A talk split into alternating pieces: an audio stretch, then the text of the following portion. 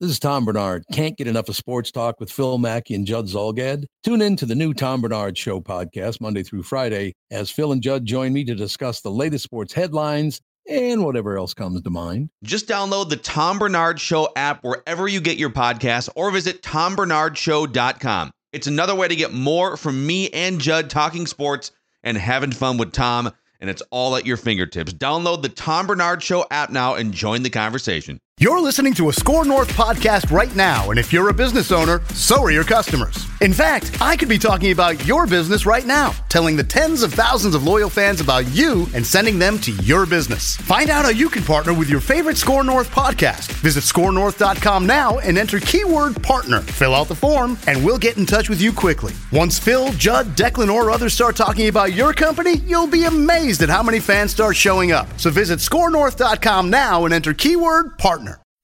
And now, Joe and Pat present Sports Talk's Person of the Day. And the 2 2. He blew him away. 99. Two down. Back to back K's. And he struck him out. Came back with a Swifty at 98. Sale looking for another whiff. Valencia down on strikes. So there's nine for the left-hander. I'm rambling on, and I don't mean to, but uh, we wish Danny well. Uh, Chris Sale will be pitching against the Twins tonight. I'm sorry, that soundbite's always going to get me. Uh, last year, Chris Sale struck out 308 in 214 and a third innings. Oh he uh, walked. Uh, how many did he walk? Oh, wait, where the hell's the walks? 308 strikeouts, 43 walks. That's a very fine. That's not bad. You know we call that? Efficient. That's a very fine percentage. And he didn't win the Cy Young Award, uh, which uh, really uh, tells you that it, it, was difficult to win last year. 290 ERA. Somehow the uh, Twins beat him. What was about four or five years ago, and they were terrible. They beat him like six times, right? Yeah. Was he one and five? Couldn't beat against them or anybody else but him. He's uh, 97 and 62 for his career. Who did win the Cy Young Award last I year? was just gonna. Why can't I, just think gonna of ask. that? Uh, Verlander? Who was it? Oh, Corey Kluber. Corey Kluber. Kluber. Yeah, Okay. Corey. Yeah, that's tough to And argue. was- Corey was I pretty actually put Sale. I had the MVP ballot, even though I probably would have voted for Kluber as the uh, Cy Young? Award winner. I put Sale fifth and Kluber sixth Mm. because I think Sale that Red Sox team last year didn't hit. Yeah, you're right. You know they didn't yeah. hit, and he finished uh, seventeen and eight for him. Remember who finished seventh last year? Who? Who? Ervin. Ervin. Erv Santana Erv finished. had a good he had a good He had a good year. year. Yeah. Uh, Erv had a good year, but anyway. Sorry.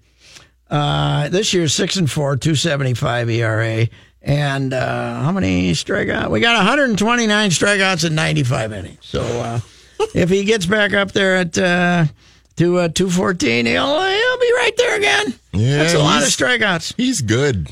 He's well, he's and he's the funkiest guy of all time. you know what I don't didn't realize until I was reading up on him today. You know where he pitched? Florida Gulf Coast University. We were down there, and when I was down there in Fort Myers, Oh, yeah. I could have went over and saw him pitch. He was pitching for right, right there, right there in Fort Myers, Florida Gulf Coast University. He's from Lakeland, home of the Tigers, and uh, ended up at Florida Gulf Coast, and uh, Now, has he- just had a fantastic career. Now I know he's he's a little on the taller side. He's what six five, six six, something like that. Was he playing basketball at Florida, Florida Gulf Coast? Mm-hmm. No, I 'Cause don't What did we call them? was. Lob City? What was their nickname? Dunk They were- City. Dunk City, Dunk I think City, it was. yeah. Yeah, when Andy Enfield. Dunk City, but uh, it's uh, the Chris Sale tonight. Just a fantastic. Uh, You know what's amazing about his Career. career too? His numbers are fantastic, but with that delivery, he's never had arm trouble. He's re- remained pretty healthy throughout He's his what, career. 28, 29? his starts have been. oh, Here, let me find his age. I got it right here. Uh, uh, 330, 1989. So he just turned 29. That's pretty damn good. And uh, he's made, uh, since he became a uh, regular in 2012, he's made 29, 30, 26, 31, 32, 32, and he'll, he's on pace to make 30 some again this year. He's pitched uh, 192, 214, 174, 208, 226, 214, 95. I went, and they they were talking about him uh, throwing 99, and he's always throwing hard. But I was uh, having lunch with Mister Baseball Saturday, my son, Yep. Christopher, and remember he is of the belief that uh, we are getting these fantastic uh, velocity readings from everybody because they are measuring the speed. You know, it used to be they measured it closer to the pitcher, you know, closer to the catcher. It Okay. was further down, and they changed the gun now, and it's almost out of the hand. Oh, really? I didn't know And, that. and when you see a guy the other night, for instance, I was watching uh, Wacha, and they had him at 96. He was never a 96 No. guy. He was a 93, 94 guy with a lot of movement. I think he might be right because I think, you know, 100, you know, all of a sudden guys going 104. Why would we have changed that? I mean, I, I did not know that. I find that I interesting. thi- I think what they're doing is looking for peak speed. What was the? It's not how fast it is when it gets to home plate. It's how, how fast fast. it's- What is the fastest speed it attained on the way to the plate? Hmm. Uh, so there is uh, some. Because is that? I guess my question then is that is that a marketing thing? Are we so that way we can show the higher velocities when we're on TV? Maybe they think it's more legitimate. I, I don't Okay. know. I don't know. But uh, because it probably doesn't make any difference where you attain that speed. It's the if if it's if it's only if it's only 96 when it arrives at the plate and you released it and it was 98, it's still getting to the plate. It's still how long it takes to get it to the plate. Right. It doesn't make any difference what the speed was at the time of arrival. Right. But so, like with a guy like Fernando Rodney, then who's Yeah. 41 Yeah, and he's still 90, throwing 90, 95. might be 92 Right. 3 Okay. you know i mean i just wonder if that's if he might be if chris might be right because hmm. That's uh, interesting. I hadn't That thought is of that. interesting. Uh, he's a math guy too you Yeah. know? he could he ever got in a contest with joe he it wouldn't last it wouldn't last long. It'd be a first round knockout. and you know where that kid's roti- uh, uh, math skills come from rotisserie baseball when he was about seven See, that's the way to do it. That's right. Don't pay that much attention to school. No. Uh, baseball cards, man. Uh, Let's go. Play rotisserie baseball with your buddies, and you you can become a math. 2012, by the way, he became a full time starter with the White Sox. Since then, every year he has finished in the top six in Cy Young voting.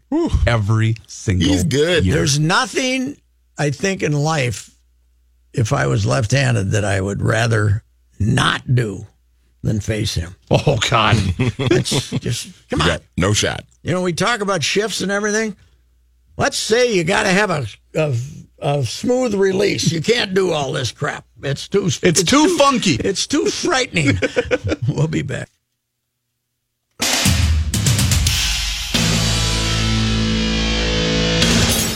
This is The Ride with Reusse I see it as a car crash. I'm rubbernecking. on 1500 ESPN. Part of the Murderer's Row of Ball Talk. Play ball!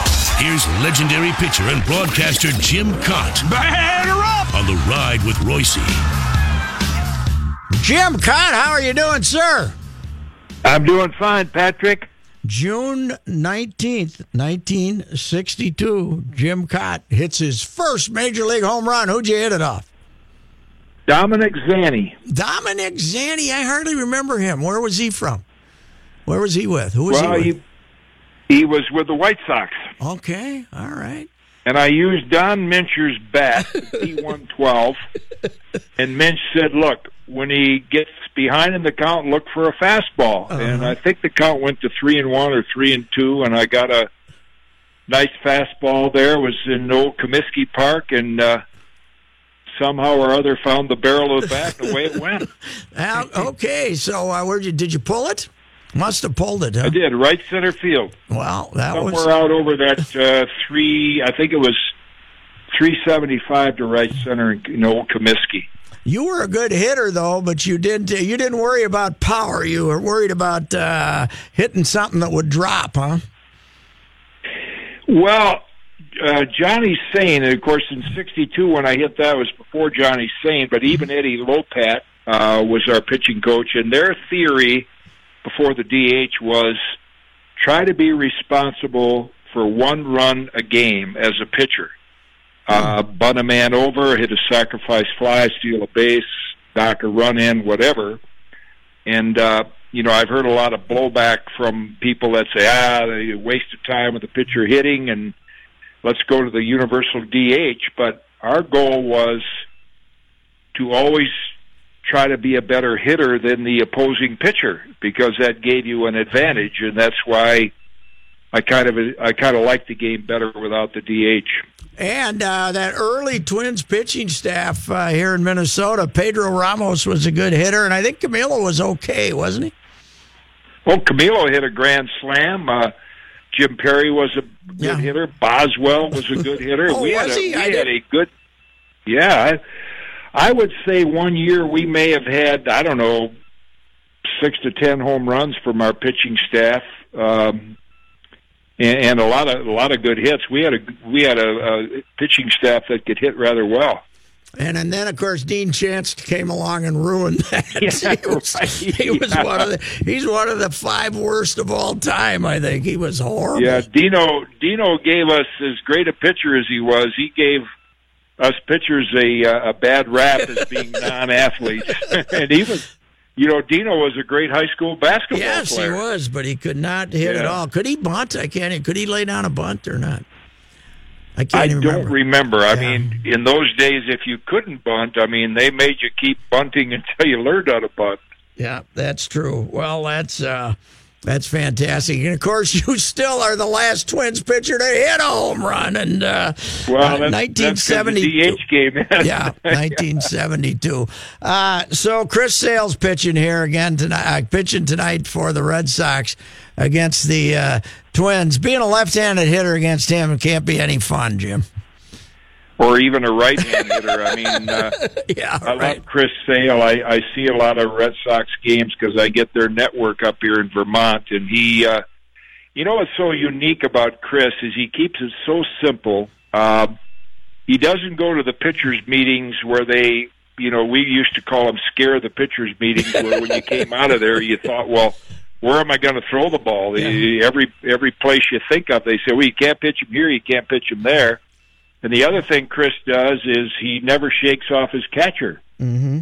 He just says, well, you know, if he feels it's the best pitch, he has complete confidence in the catcher, as say Steve Carlton did with Tim McCarver.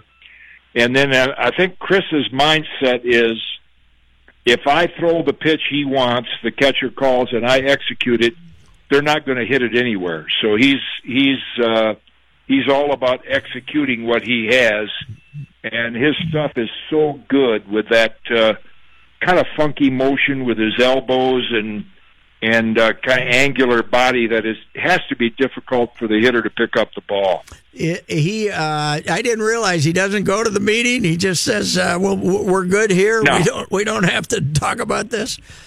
which I really like because I mean when I coached for Pete Rose the first day that I uh, had the pitchers in the pregame meeting, I said, "Now, I said this is going to be the shortest meeting you've ever had at going over the hitters."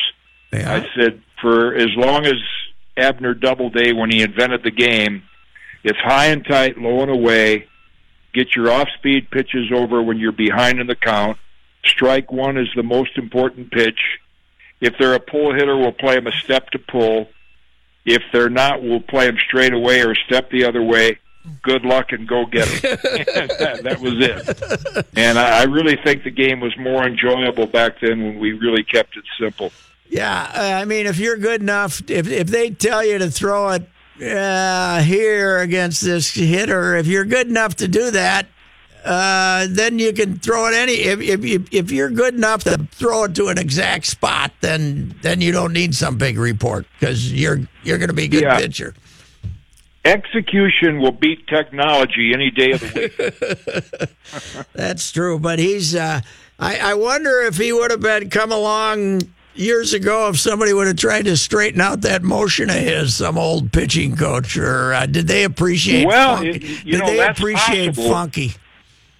Yeah, I, I don't know because I don't think uh, years ago they were quite into the cookie cutter, you know, motion, kind of comparing it Yeah. to the golf swing. Nowadays, everybody is trying to have that perfect golf swing, whereas years ago, guys just kind of went with what they had. So I, I never, um, I just remember Jim Lemon uh, telling me, so you know, you're you, you got to speed up your motion. You know, your motion's too deliberate. And, but then when I'd hear Harmon Killebrew tell me that different hitters got on first base, and they would say, "Well, his fastball is sneaky because his motion is so deliberate, Yeah, right. but the ball sneaks up on you." So, uh, you know, you you have to be real careful about trying to change a guy who's been successful with what he's had, whether it's in high school, college, or in the minor leagues. Hey Jim, uh, we just had a piece in the Star Tribune. Phil Miller did it on the uh, wind up going away. Even with starting pitchers, the uh, you don't the elaborate wind up uh, is is uh, kind of going away. A lot of a lot of. Uh, a lot of starting pitchers, even when nobody's on base, pitching out of a modified version of the stretch. Yeah, and I, I don't like that. I mean, I know watching my grandkids, they all are taught now to pitch as if there's a man on base. Now you'll see Sale tonight. He pitches with what we'd call kind of a side saddle windup, but Yes. he has a little bit of a kick start to it, and he uses his lower body real well. Where when you look at right now, he's on the disabled list. This Drew Pomeranz for the Red Sox. He's Yeah. like six six, and he starts from that set position. And I just think uh, two things: they don't really get as much effort out of their front side as they as they should. I always thought that using that front side, you know, you kind of throw the glove at the hitter and that was a bit deceptive and it also gave you a little momentum or power with your motion which took off a little pressure you know lessened the pressure on your arm so i know they do that for control but i, I think they're losing a lot i think the last pitcher that i remember sort of using the full windup with their arms was Paul Byrd i don't know if many people remember paul Sure. Byrd but pitcher of the field he was sometimes even double pump and I, uh, as Johnny Sain told me years ago, he said, you get hitters out four ways. You know, if you're Koufax, Nolan Ryan, Clemens, guys like that, you get them out with natural stuff. Yep. Not all of us have that. Then you get them out with movement, change of speeds, location, or motion. And your motion can be very deceptive, which is an asset to a pitcher. And I don't think enough pitchers are taking advantage of that today. Yeah, that's uh, it. It is a interesting uh, transition, that's for sure. Uh, my uh, son, who's uh, quite a baseball fan, is.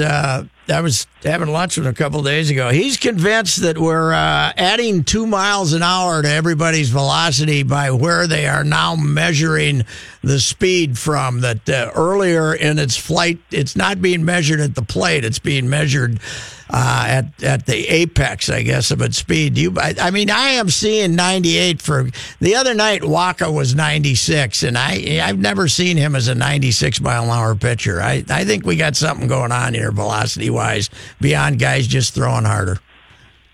Well, I think your son's right. I think what everybody uh, would be interesting to see if you go on, I think it's YouTube. It's about an hour and twenty minute documentary. I, I think you'd call it a documentary. It's called Fastball, Okay, yeah. and they have they have hitters talking about how Goose Gossage's fastball was intimidating, and Bob Gibson's and Sandy Koufax's, and then they have the technology guys talking about how you know, when the ball comes out of the hand, you know, they may not pick it up till it's 10 feet out. And so sometimes those miles per hour are not really true. I've always thought that. I mean, I was pitching for the Cardinals in 1982 when I was closing in on 44 years old.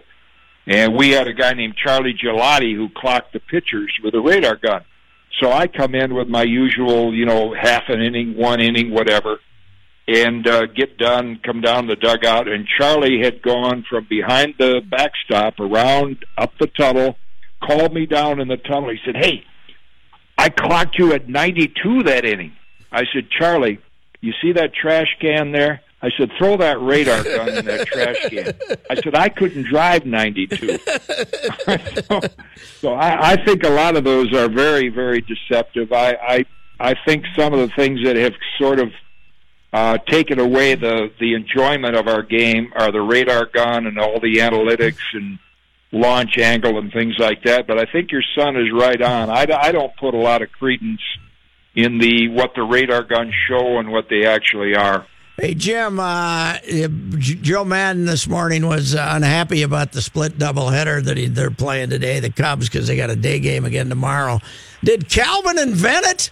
Did we? Did Calvin invent it here for the Yankees? I know the uh, there's a couple of younger guys, historians, twins, who did a kind of a book on the early Twins called Split Doubleheader uh, because of Calvin. But you didn't have many of those until you got here, right? And then it'd only be a couple a year. But uh, oh, I, I think I think that's accurate. I, and you know, Calvin did such a good job of selling that because his his motive was the Yankees are in town, yes. and I want to give more people an opportunity to see the Yankees. Saturday. So we're going right. to play one game at one and Yeah. one game at seven. So eighty-eight thousand people will get to see the Yankees instead of forty-four thousand. So I, I think you're right on. I don't remember playing any split double headers till the Yankees came to Minnesota.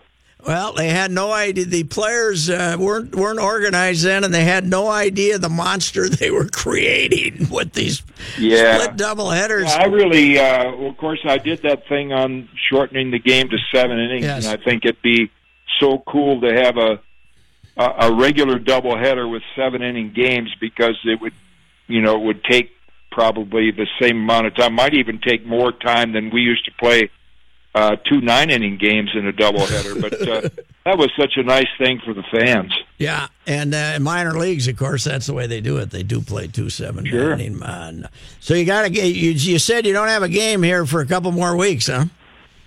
Well, I got two of them next week. Okay. I have the Angels at the uh, Red Sox, and of course, we're disappointed that Ohtani will not be there Yeah, for the right. Angels. But uh, you know, you get to see guys like Mike Trout and Mookie Betts are two of the best all-around players in the uh, in the game. And then with my friend and colleague John Smoltz, qualified for the U.S. Senior Open golf tournament Okay, in Colorado. that's- so right. they asked me if I could do the Friday game in New York, which will be Red Sox and Yankees, and I will do that. So uh, next week I have two Red Sox games. Yeah, well, that's good. And uh, Red Sox Yankees, glad we can finally get a chance to see them on TV, Jim. but uh, hey, those are two awful good clubs. Hey, thanks for your time, Jim. All right, Patrick. Talk to you in a couple Take of care. weeks. The great Jim Kaat. We uh, will return.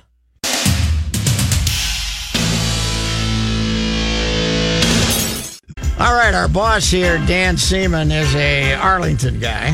Arlington, We don't hold it against him. but yeah. Arlington, Arlington, Minnesota. They had some glory years in amateur baseball, the Arlington A's. Mm-hmm.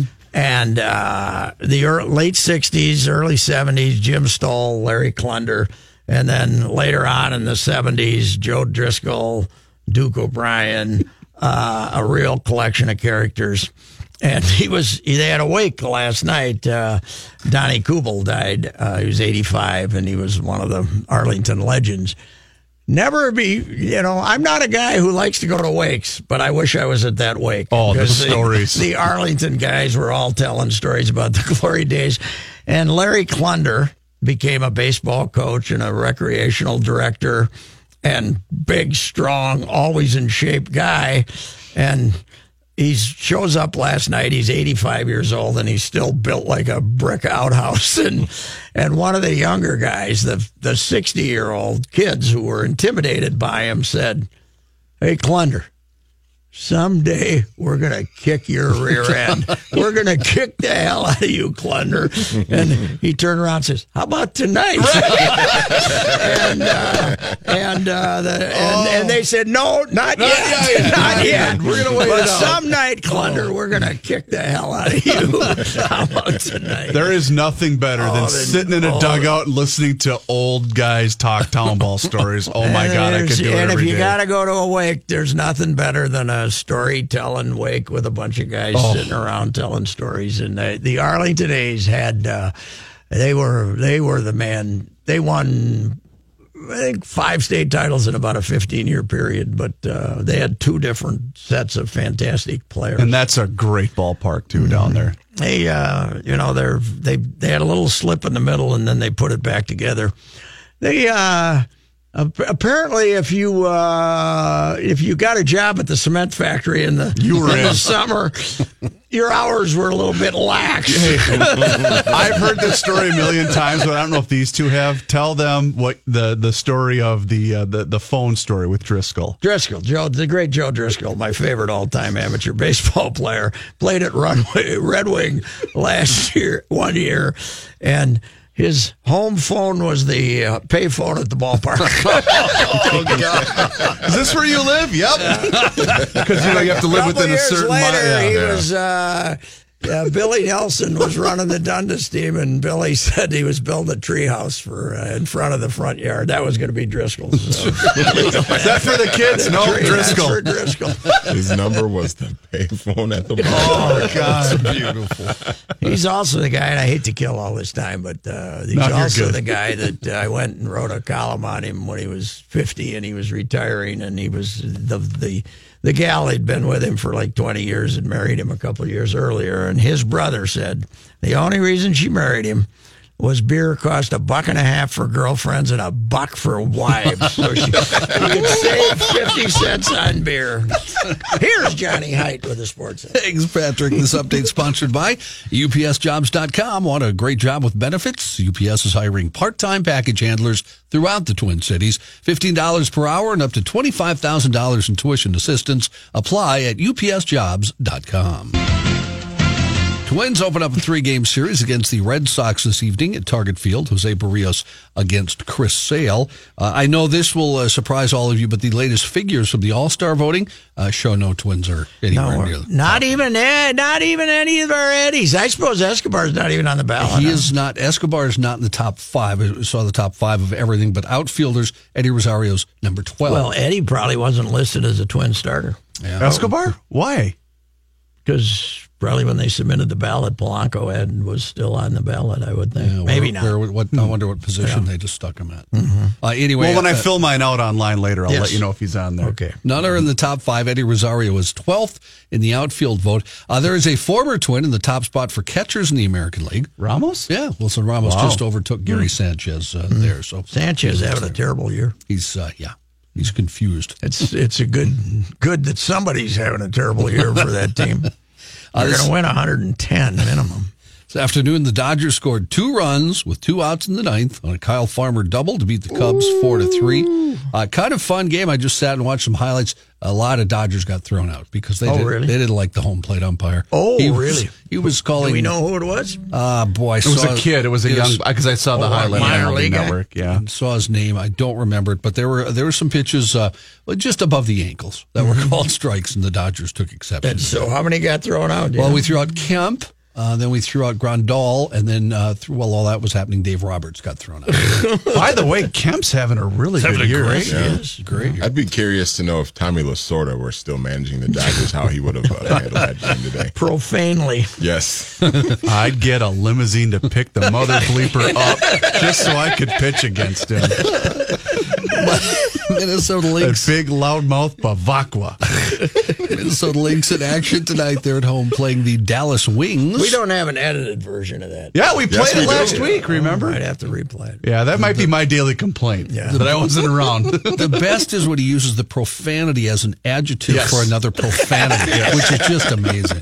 well, it's an art form, John. It really is. ESPN, the magazine's body issue comes out at the end of this month. Yes, there are a couple Minnesota athletes in the magazine. Karl Anthony Towns will be featured, as will Olympic cross country skier Jessie Diggins. Something for everybody. That's right. Uh, the the uh, taste, let's call them tasteful nude and semi nude poses, is Okay. how the athletes usually are. How about 1500 ESPN, the body issue? I want Lindsay. Let's have Lindsey Vonn make a comeback too. I like. I The, think we already had 1500 ESPN the body That's issue true. when, like when the Pat and. Rookie took that picture Yes. in the studio. In honor of J.R. Smith. Somebody asked me about that, and I said, "Well, I think uh, somebody asked Gardy if Ricey was in shape, and Gar- Ricey and Gardy says he's in Ricey's in a shape. He's in A shape. in A shape. Yes. Is this issue replacing the swimsuit issue? No, this is E no, ESPN. this is the ESPN, magazine. the magazine, yeah. They uh, Yeah, they do they've this every it year. So it's copying the yeah, swimsuit. yeah, kind of ripping it off. This is uh, number ten. This actually is the tenth anniversary. Okay, thanks, edition. Sean. That's fantastic. Yeah, we better let. Well, Johnny, ask a question. Kenny, do you want a list of all the uh, the ones who've been on the interesting. We previous got, in the past? we got traffic out there, Johnny. So uh, that's that's good enough. That's good enough.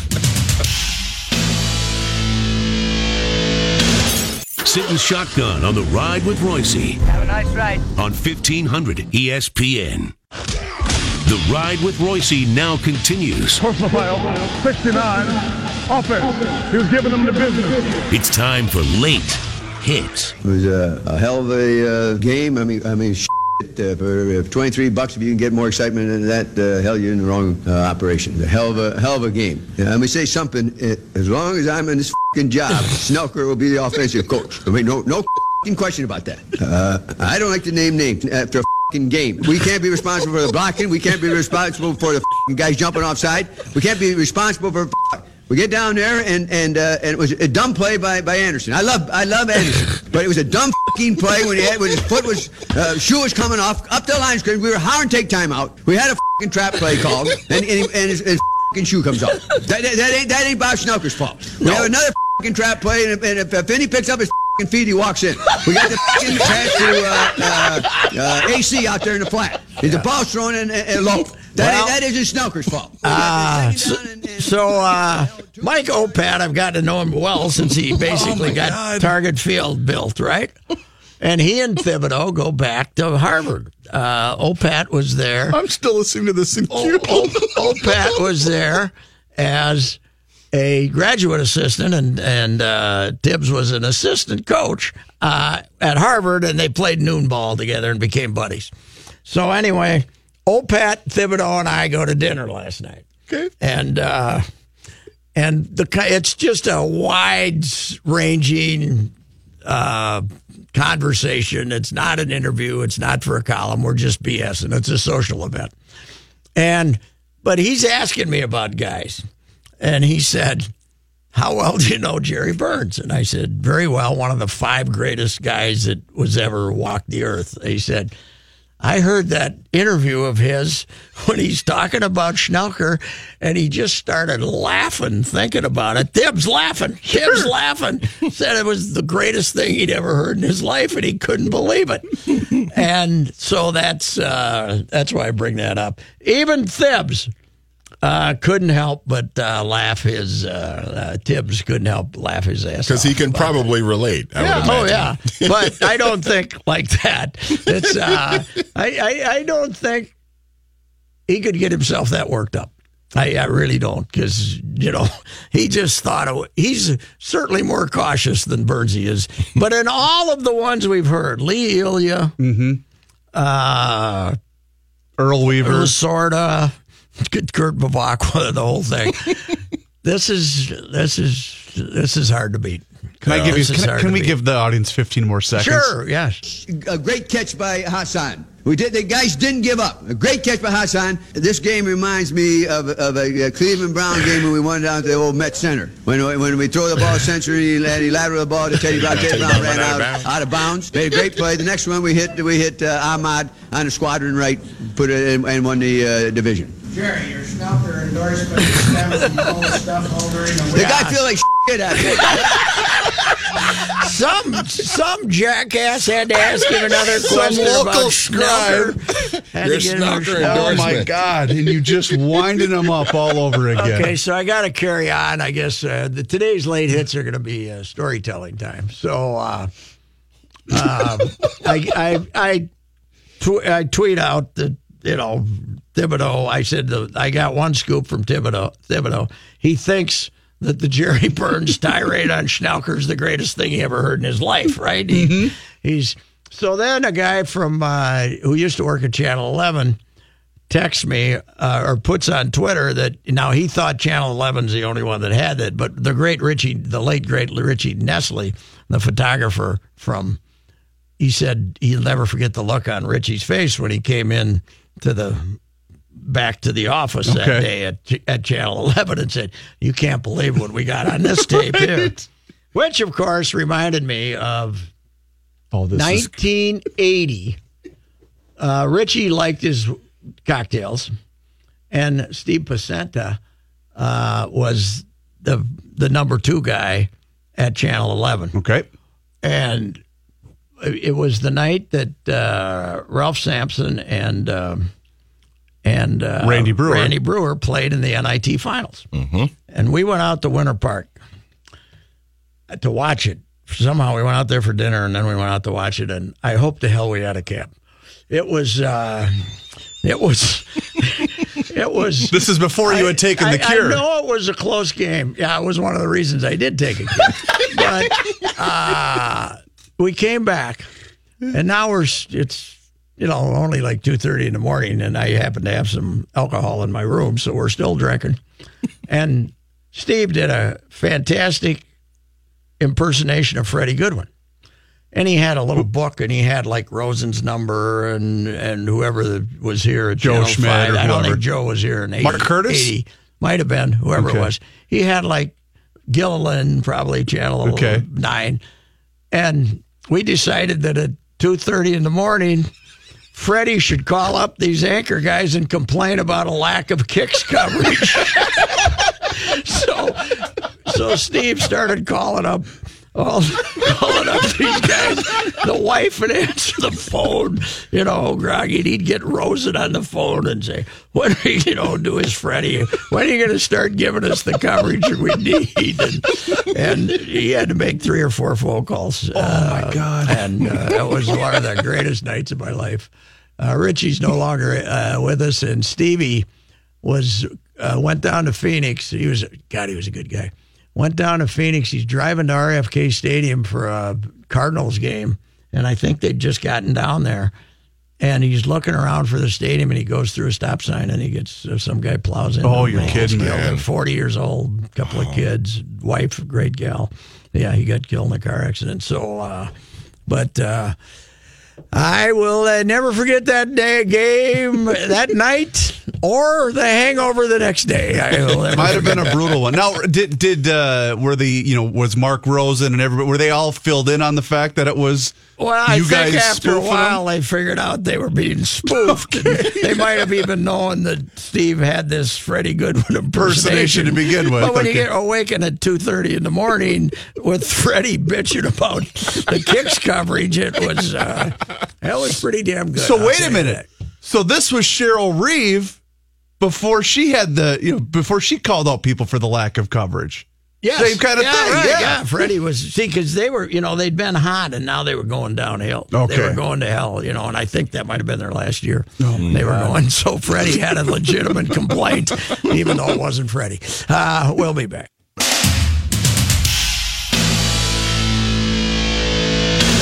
The- now, on the ride with Royce, let's hear the boys' daily complaints. Manny Hill, what you got? All right, so about uh, 12 minutes ago, we played the uh, wonderful uh, Jerry Burns rant, and you know we were talking about how you know you can't. It's hard to beat it.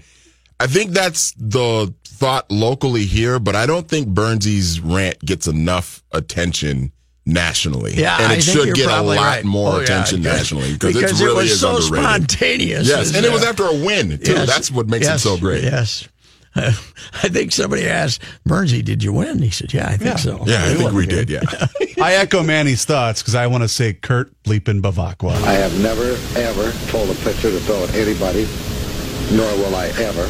And if I ever did, I certainly wouldn't make him throw at a 130 hitter like LeFay or Bevacqua, who could hit water if he fell out of a boat.